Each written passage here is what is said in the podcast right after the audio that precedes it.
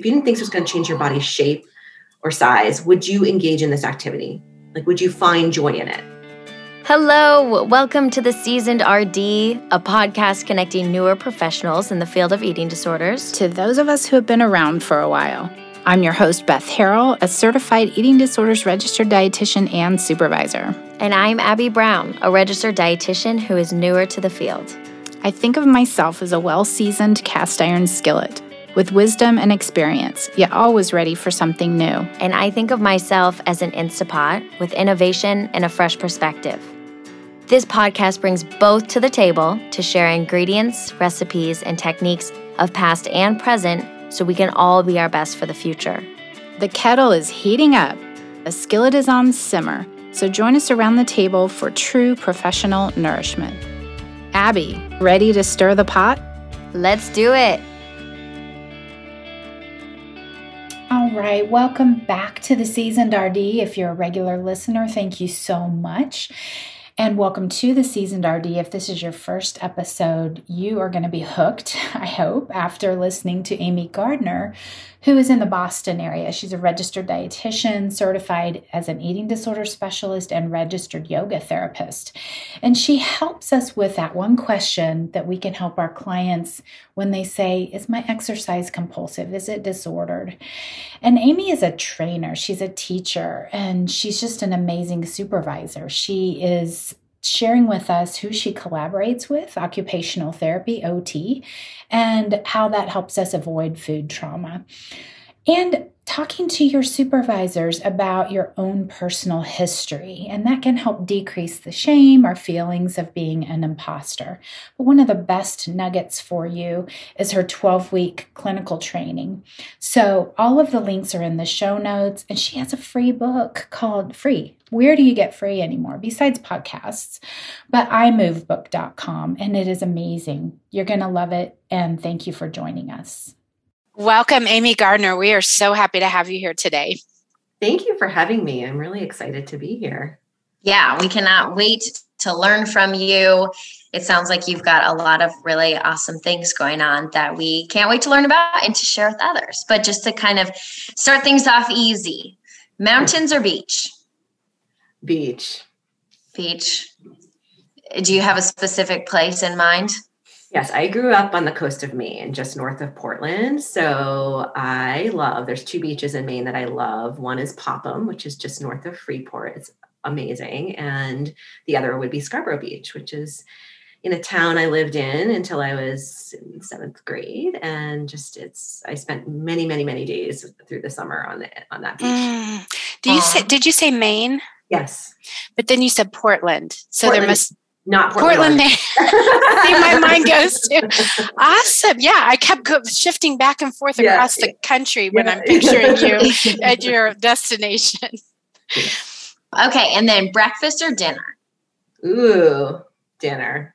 Mm-hmm. Why a lot that? of people have, yeah, a lot of people have been saying dinner lately. what's your reason?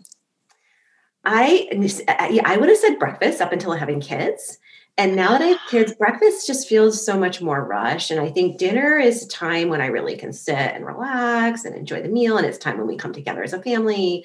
So it just it, it, it's interesting though. Earlier in in my career and through my twenties, I remember just loving breakfast. I would have a leisurely breakfast, and then I watched the Today Show, and my mm. lifestyle is just a lot different now that I have kids. Mornings are really busy. For sure, that makes a lot of sense. Okay, last question: audiobook or paper book?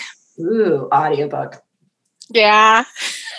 That was a that's another thing that's shifted as my life has changed, partly because I, I listen to them in the car. You know, if yep. I've got I'm on a commute or if I'm waiting for one of my kids to get out of a an activity, it's a great way to pass the time. Same. Even doing, you know, errands or whatever, I I have that something like that playing in my ear. Yeah.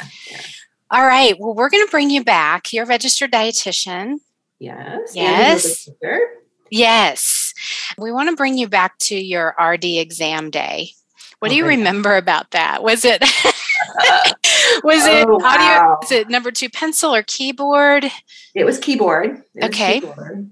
I remember um, being very nervous, and I, in all honesty, I think I passed by the skin of my teeth. And I was just so grateful I wouldn't have to go through and learn about like a size two scoop or any of those food service questions that we get asked again.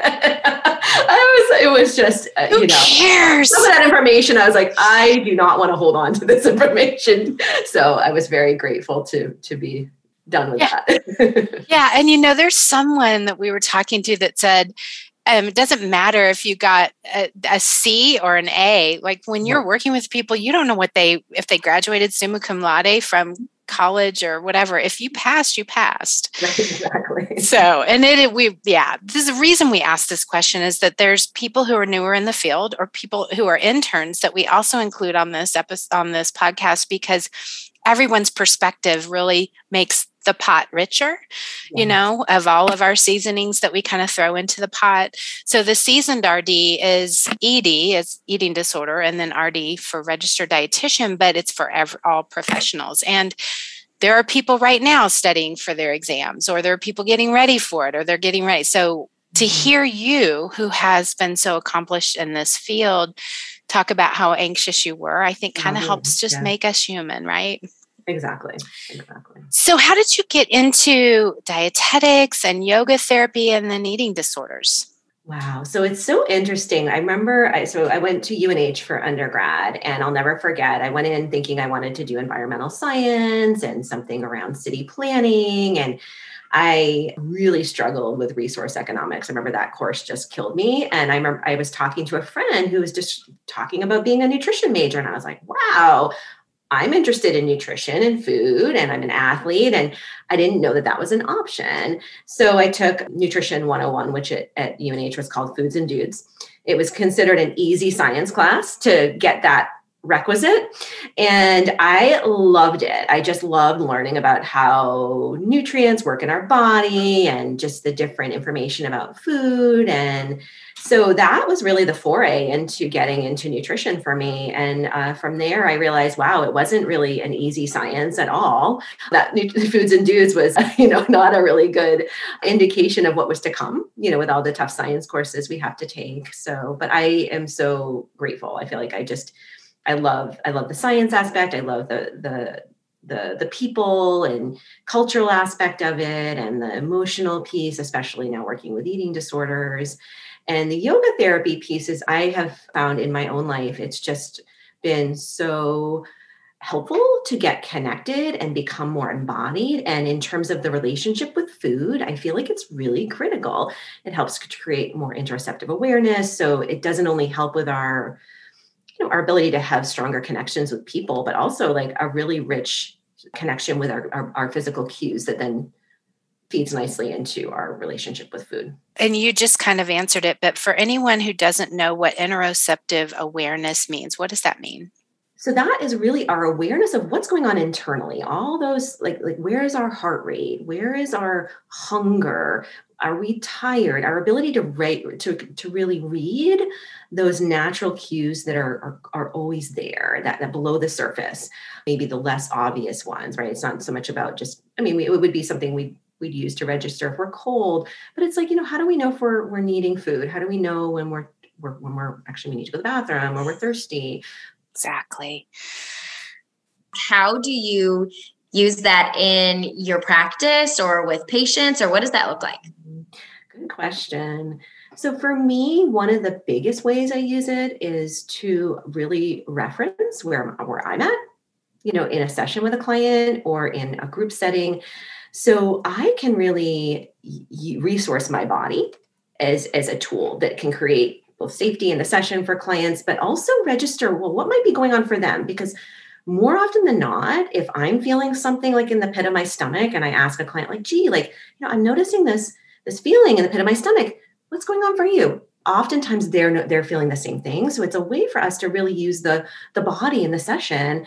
I do, sometimes will use if a client comes in in a particularly dysregulated state, you know, either if they're disconnected and they're looking at the ground and they're really their nervous system is really really hypo mm-hmm. aroused or vice versa if it's hyper aroused i might use something to ground you know a, a brief breathing exercise meditation or you know just have them kind of focus on their feet grounding them on the floor and mm-hmm. use some of the language that i learned through my training my, my yoga training. Tell us about your trainings. Yeah. Yeah. So I, um, you know, I, I, I have the nutrition training. I got my master's at NYU. And in the course of like my work working with eating disorders, I found it really valuable to do training in mindfulness. So I went through the mindfulness based stress reduction program at UMass.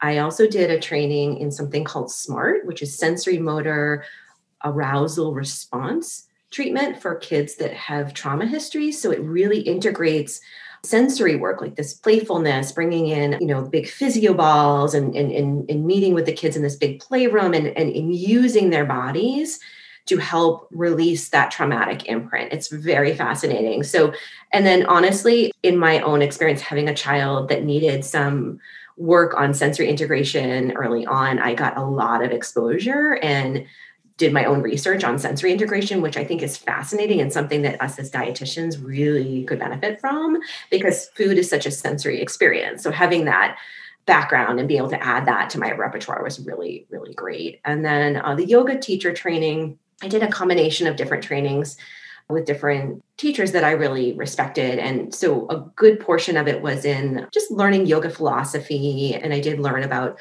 how to teach vinyasa and yin yoga. I, I there were some qi, qigong elements to it and also meridian yoga which is really fascinating. So i learned a lot about uh, acupressure points and and it's that's been really valuable in my work as a dietitian too because i can help people when they're d- describing just issues with the digestion or pain in their mm. stomach or and i can say like let's find an acupressure point and let's work on that a little bit. It's been really cool to be able to integrate that. And then the other spe- specialized training i got with within the yoga field was in uh, yoga for autism which was fascinating because it's all reliant on nonverbal communication. So using these these amazing cards to show the poses and then using my own body with very with with a lot of economy of language not using a lot of words. Fascinating just to really it's called voice colors yoga and i highly recommend checking it out. This woman hannah gould and eve this woman who had a son that worked with hannah individually for yoga therapy, they developed this model, and it's it's fascinating. I, I got such an, an an inside scoop into working with this population. Yeah. I am in awe right now thinking about this because there's so many things that I'm pulling together is the sensory and the I, I, always think about autism and when we talk about interoception and being able to read mm-hmm. people and that can be really difficult.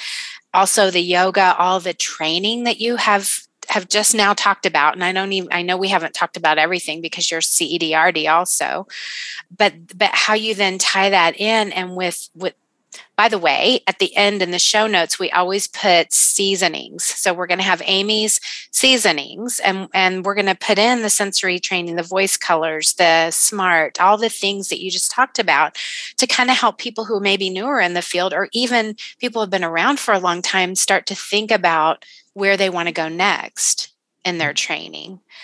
You you talked about how you incorporate that in every day because we have another webinar called you or, or another episode called you can't webinar all day you have to actually apply these things mm-hmm. um, for it to really make a difference so how do you what tell us about your practice and about your book Absolutely. So I own a group practice here in Massachusetts. We have three locations throughout the greater Boston and Metro West area.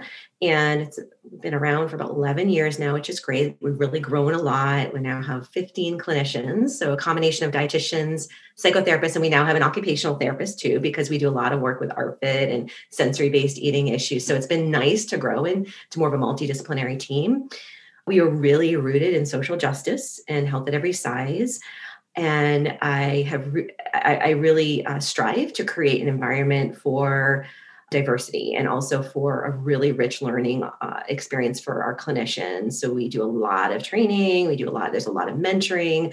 And the idea is to really develop clinicians that are experts in this area of healing people's relationship with food, body, and movement. You know, now, I mean, a couple of us are yoga teachers, we have a personal trainer. So we are you know looking to really expand those offerings and, and be able to bring movement into the per, into our services in a, in a more extensive way tons of training there too social justice health at every size diversity including a variety of practitioners. So, not only the psychotherapist, mm-hmm. but the occupational therapist. Now we mm-hmm. know that we ha- there are occupational therapists who are certified eating disorder specialists now. Mm-hmm. Physical therapists and occupational therapists are eligible yeah. to become certified.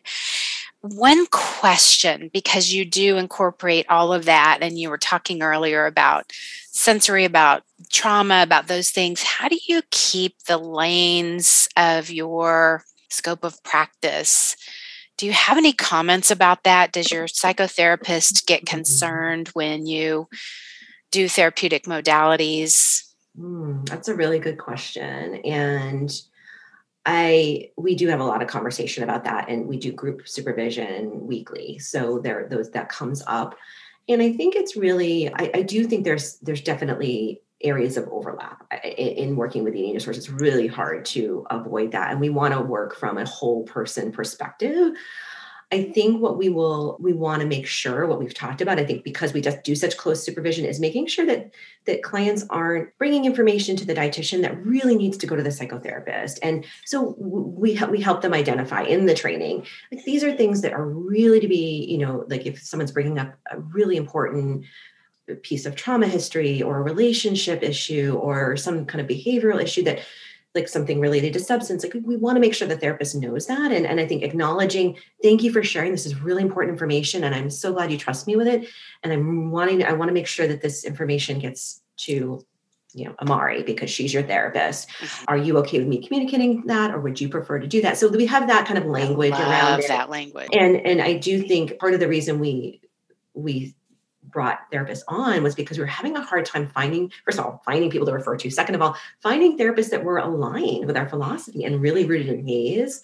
Mm-hmm. And and we wanted to be able to have close contact with them yeah. to be able to be in this collaborative relationship so that we could have mm-hmm. these conversations and make sure that there wasn't information coming to to us that the therapist wasn't getting and vice versa yeah beautiful that just confirms what I do and what so yeah. many of us do is really guiding them back to the therapist, but it's still mm-hmm. collaborative yes. because the therapist will be working on those issues and and they may feel more comfortable coming to you as yes. the dietitian about it and then we can guide them and then it's just this big basket of like we've we're your team and we're all together you're part of the team and I think you trust your gut when it starts to feel like, "Ooh, I don't know where to go with this," right? I don't know what to say or what how to handle it. That's a good indication that okay, this is really important what you're sharing. And I think this is really something that need, that, that we need to make sure you discuss in therapy and, and you know, you know, to acknowledge that it's important and you want to help them get their needs met. Yeah. And then what about your OT? Beth and I have been talking about OTs very mm-hmm. frequently lately. We want to have one on the podcast, but if you could explain what that looks like and then oh, in, I, specifically yeah, with ARFID. I she is someone I've been connected to for years and who works at the Koomar OTA Center here in Boston and has been part of developing this this, this mealtime focus, which is a, a um, sensory based feeding program for for kids, adults, and because of her specific interests in food and in feeding and, and background in, in sensory based eating issues, it just felt like a natural fit, and she had a strong desire to work on a multidisciplinary team, and I, so I think it's the finding the right fit. And so the way it works, she just consults with our clients that, you know, that would benefit from it. And then she does a full workup. So she gives, you know, if it's if it's a child, she'll give the parents like a full workup describing what she's finding in terms of oral motor needs and sensory integration needs and give them some some home activities they can do and if they need something more significant she might recommend they go to see her or someone else at an actual OT facility where they have like a sensory gym, et cetera. But the great thing is that the dietitian also gets this report and can see, oh, these are foods that would be helpful to start with and integrate into our work. Or yes, the ARFID, like if it's ARFID, for instance, it's based in maybe this this food trauma or maybe it's based in there's actually an oral motor d- delay here that we need to address and that might alleviate some of the, the the, issues that are going on so it's been a really wonderful just uh, perspective to incorporate and it's in, in terms of learning as a group it's been it's been amazing to have her on board too. She's offered some wonderful training. Mm, mm, i'm so glad you asked that abby because this is something again that rewind 30 years ago when i came into the field we had one book Reiff and Reiff for mm. dietitians. And the doctors were doing their own thing and they weren't communicating with the therapist because we didn't know. And the mm-hmm. therapist, then the physical therapist now and the occupational therapist can be so helpful. And one thing I want to add is I think that it helps us avoid any potential trauma around food, right? Because if someone has a real oh. oral defensiveness because for whatever reason, we don't want to just come at it from a behavioral standpoint like, oh, this is exposure and we're going to get you we're going to get you to eat it you know because we need to we want to have more information so that we're not creating more trauma around food right? Yeah you're getting you're gathering up the information that that can help you then move forward but you have to have that background of the structural and uh, and the other pieces to avoid that trauma. Otherwise we're going to lose them and they're not going to they're not going to get better. It's awesome. How would you know the difference there? So you said that you know sometimes it's more than just behavioral how would you be able to tell like oh we should send them to the ot uh, good question so we have there is and i I can probably send this resource to you. There is a screening tool uh, Lori, our OT, uses that is something that lives on the website at their at the OT facility she works at. And so it's kind of screening for for for people to know if oh that it might be sensory based. I can write down that I'll share that with you. It's also just the dietitians are, are will ask those same questions right in session and, and get a little bit more information. And, and i think a little bit of like okay what's this person's profile look like in terms of foods they're accepting right now? So if it's all white foods for whatever reason or it's all bread it's all a certain consistency like that might be a red flag that oh there's something going on. Maybe they, they they're having it there's like if there's an for instance if there's an oral motor delay maybe they can't chew things that are like a, a, um, a, tougher texture, like meats or other kinds of protein foods. So that might be something just to kind of explore. And honestly, a lot of times we just ask, we'll say, Hey, Lori, like this is what's going on with this patient. Do you think it would be a good referral for you? And then we'll we'll go that route. A lot of a lot of internal collaboration, like emailing and, and communication that way that would be awesome to see that screening so that we mm-hmm. know better when to get them over to an OT. And then thinking about who you compare with. That's a big piece of eating disorders care is finding your tribe, finding the people who are in your your wheelhouse of what the health at every size or intuitive eating or the, the same therapeutic modalities and and what am I trying to think of? Your yeah, theoretic orientation. A, right, exactly. The same theoretical orientation. Exactly. Mm-hmm. Yeah, so that you can click and then help our, our clients. So tell us a little bit about your book.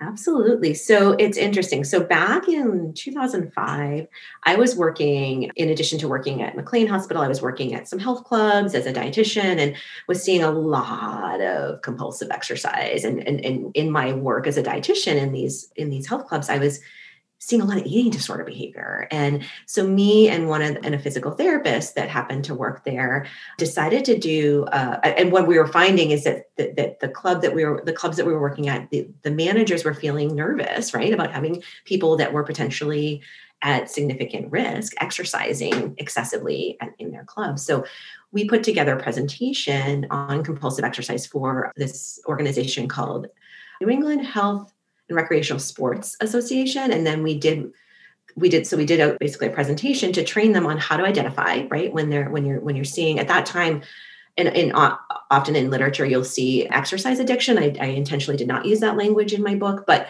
was what was used in the literature and what was how we described it in that particular um, training and they asked us to then present it nationally because or internationally i'm sorry because they felt like it was so important and valuable for for managers of health clubs and sports centers to, to have this knowledge. And uh, what they were realizing is a lot of their trainers were struggling too, right? And so, how do you help a trainer or someone on your staff who's struggling with an eating disorder, compulsive exercise? And the literature also states that compulsive exercise is usually or the first presenting behavior and the last present the last to go so it's so what basically in that time frame i kept thinking through these years i'm like someone's going to put together a resource for compulsive exercise. Someone's going to put something together. And then and i you know if you've read my book you'll see i share my own personal recovery experience. I was an athlete. I struggled with compulsive exercise. As a big part of my own disorder. And honestly like doing the embodiment work and the yoga the yoga piece was huge in my own recovery. And so I, I feel like through the years, I've supervised people, supervised a lot of clinicians and be, say, have them do something with mindfulness. Here there's a yoga class here. And we're we're we're, we're, recommending these things but there was this gap where the clients weren't doing it. And and i was like how do i show them? Like how do i show them or give them opportunity to experience this? And how do i train the clinicians so they can do kind of what i'm doing and i had so i started to i had this aha moment in literally in shavasana uh, when I, during a yoga class. I was like in one of my teacher trainings i'm like this is what i'm supposed to do. I'm supposed to put together a resource and some training for clinicians on how to not just set behavioral goals around exercise or or uh, prohibit it but like how do you then how do you transition the relationship from into a different quality? Right? So we're not just looking at you're either exercising or you're not but like let's look at the nature of this relationship. Let's look at how to shift it from something really compulsive and a way to escape the body to something that's really helpful and something you can resource as part of your recovery because that's what I actually feel like movement is huge in being able to attune to physiological cues to as a way of caring for the body nourishing the body and but but because so many people have a problematic relationship with it it's taken out of that equation right in their recovery process. So this is helps bring it back in a more helpful way. Yeah. Yeah you were enlightened in the middle of that. And and yoga yeah. therapy is the evidence-based activity for folks with eating disorders and you ha- you mentioned supervision. Like if people want to connect with you do you provide consultation for individual yeah. So right now i mean i do supervision within our group practice which which keeps me pretty busy. I am i'm, I'm open to potentially doing supervision outside of that mm-hmm. and i do offer a clinical training. So i have a 12 week intensive training I just did the first pilot that finished up in December. It was amazing, and we'll be I'll be starting another one in February. So absolutely, people can reach out to me about that. It's a 12 week training. It, it teaches you how to use this this this method basically, and you can actually then go and lead your own group. There's a full curriculum included. So I am happy to talk to anyone who might be interested in that.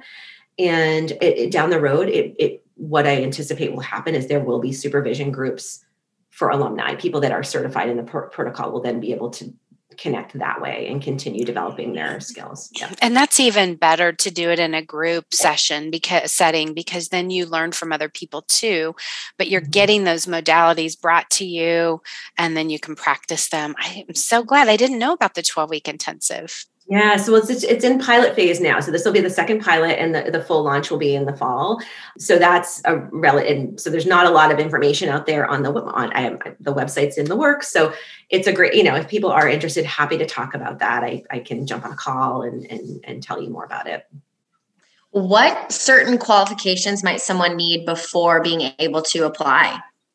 Definitely to be a dietitian, have some experience with eating disorders, honestly, I think a lot of clinicians I speak with are are not they're just not sure this is in their scope of practice. They're really worried. Oh, do I need to be a personal trainer? Do I need to be a yoga teacher? And I say no because there, you, it, it's a well, it's a value to have that background because um, you can bring things, different things in. You don't need to because I provide a lot of resources for, for instance, like a yoga, yo, like my own yoga um, classes that they can access and and have clients watch that they know will be aligned and will have helpful language, not problematic language, and other other resources we've I've vetted to make sure that they are a, applicable to this model. So what it might be look like is that instead of doing a movement in the group, you have people do it independently and come in process as a group. But a lot of the activities, quite honestly, are not not exercise as as we would think of them. It's movement in terms of like breathing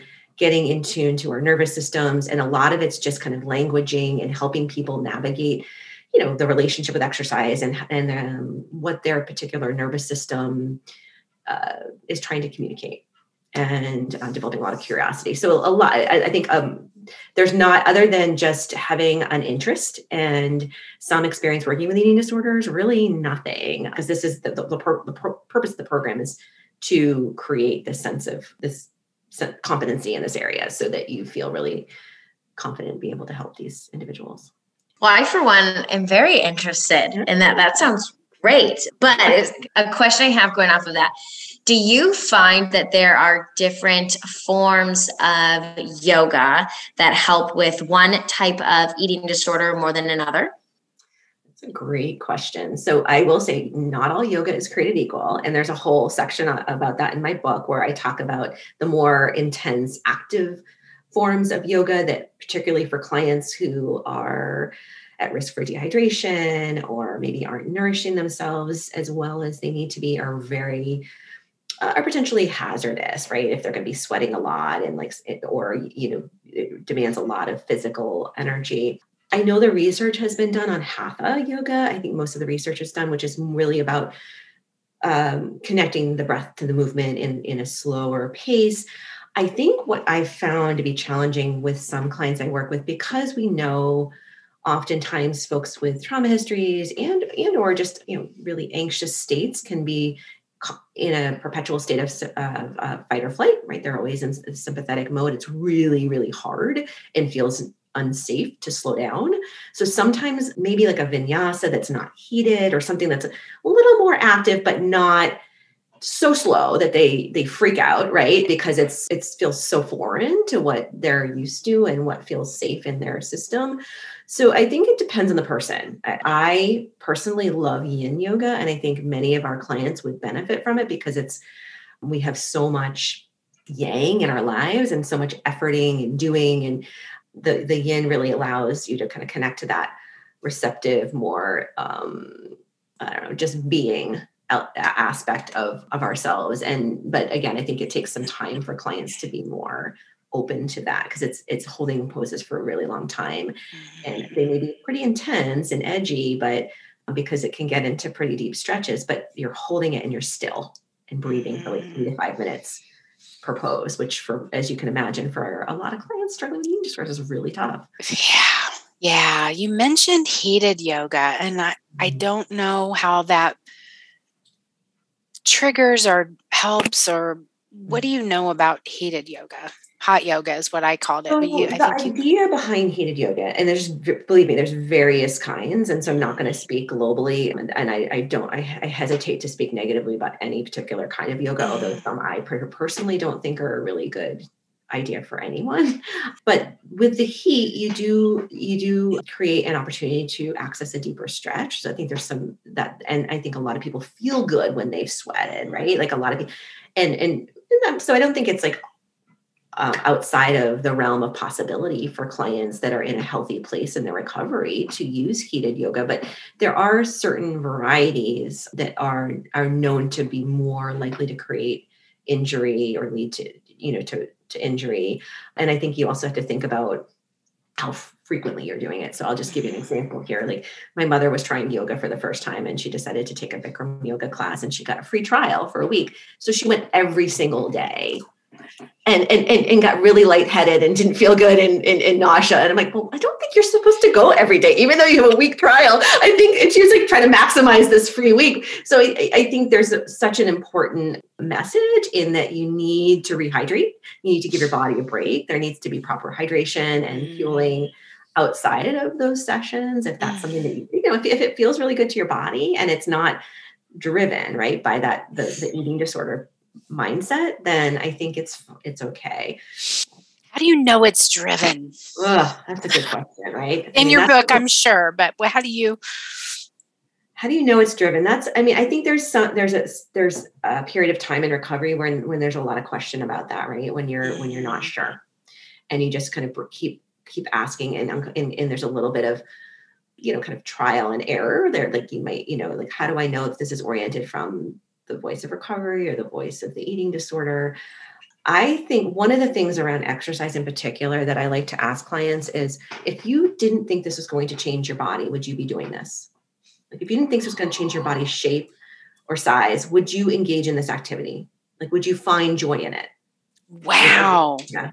I have actually never heard it phrased that way. I've definitely heard it, you know, if it's not attached to exercise or weight loss. Mm-hmm or if it's joyful, but not how you just said it.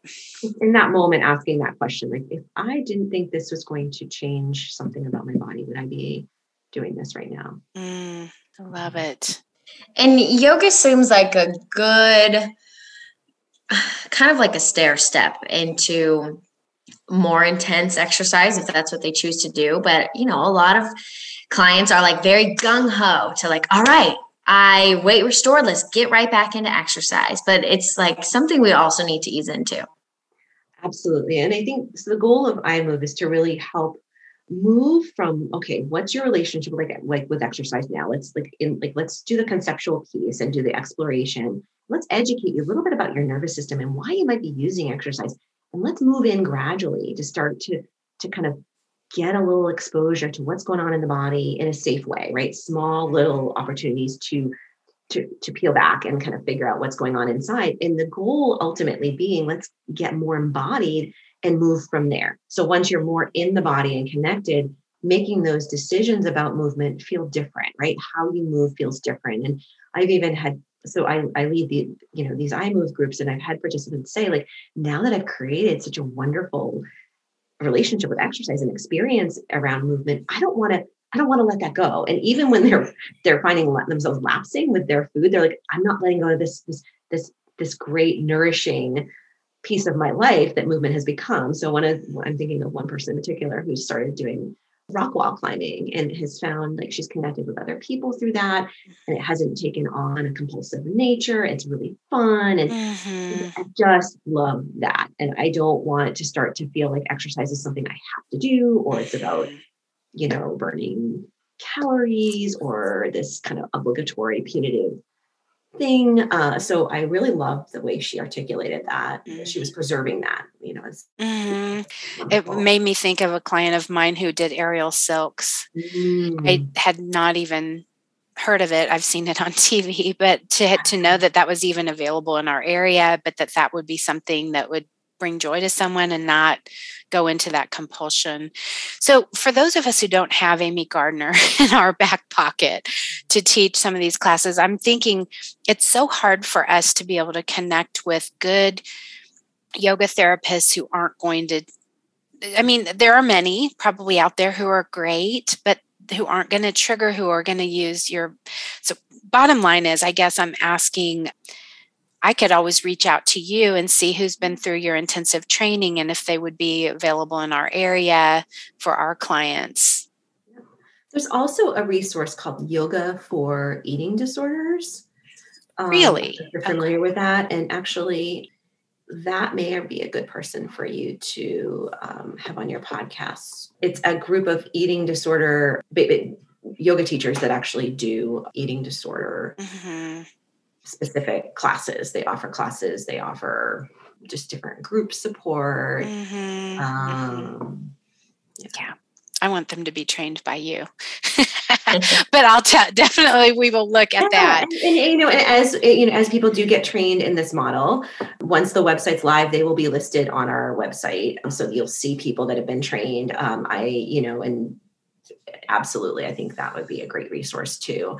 But you're right, because certainly I, have heard from clinicians I work with and patients alike that you go to a yoga class and inevitably there's some kind of diety language in there. You know, it's like I had a really a close a friend of mine who's a therapist say, you know, I love this particular yoga studio, and I've actually been known to walk out of classes because you know towards the end here i am like really relaxed in a great space and all of a sudden out comes that like comment about like you know bathing suits and summer and you know yeah so. yeah it's tough but i think this is some of sheds light on some of the importance of why we want to have these conversations because so many people are just unaware you know yeah. of like what they might be saying so you know, trainings like yours, having you on our podcast. Hopefully people are listening to this, you know, just just spreading the word is really great. But I do have a bit of a wrap-up question for you. If you were to take yourself back to entering the field of eating disorders, what do you wish you would have known then that you do know now? Hmm. It's pretty clear. You know, I got into this 20 plus years ago and I knew how important in my training it was to have boundaries. What I didn't realize at the time is how important it was to also be able to speak a little more openly about my own personal history, not just in my individual counseling, but to be able to use my supervisors to to to talk to about that. I actually felt it was ended up being a source of shame, you know, something that I was holding And I realized looking back, I could have used my supervisors and talked about that piece and, and get, you know, asked for their guidance. I think I was really afraid of being an imposter and, you know, them judging me. So I, I realized that, like, and I, I, speak about that in my book a little bit that I, and I think things have definitely shifted in the field where I think we are, the space feels more open and, and supportive of mm. folks that have lived experience. Yeah. I agree. I can't be happier to know that people are able to share that and then when then it allows our clients to then connect. But also not that they have you have to have had an eating disorder no, for your clients no, no. to connect. And i think um, the boundaries are important right? You don't want to project your experience onto the, onto clients and you want to make sure the space is held for them so that they can do their work. Yes no mm-hmm. matter what. That is a great nugget, Abby, don't you think, for mm-hmm. our listeners to take? Is not only the boundaries, which Abby and I were just talking about before we got onto this recording, but also that it not, not even necessarily the imposter syndrome, but just being able to openly talk to people about your own lived experience. And mm-hmm. how much that really helps you in your own practice. I think for me, it really helped helped me become a much more integrated individual. Like when we think of like IFS, it's more like these are different parts, right? Into integrated parts. Yeah. Yeah. Yeah. Thank you so much, Amy, for joining us today. We are really excited. You, you honored us to share your information, your book, iMove, which will be in the show notes. And we'll hook you up in the show notes too to the 12 week intensive training. It is kind of in an early stage, but by the time this rolls out, it might be available for folks in an easier way. And then you'll get us that resource on the OT, just the screening tool for when that professional would be most useful. Let's lean on each other and learn from each other so we can grow together as professionals in this field of eating disorders. If you want to connect with me for supervision or membership with monthly content, please find me at bethharrell.com slash professionals.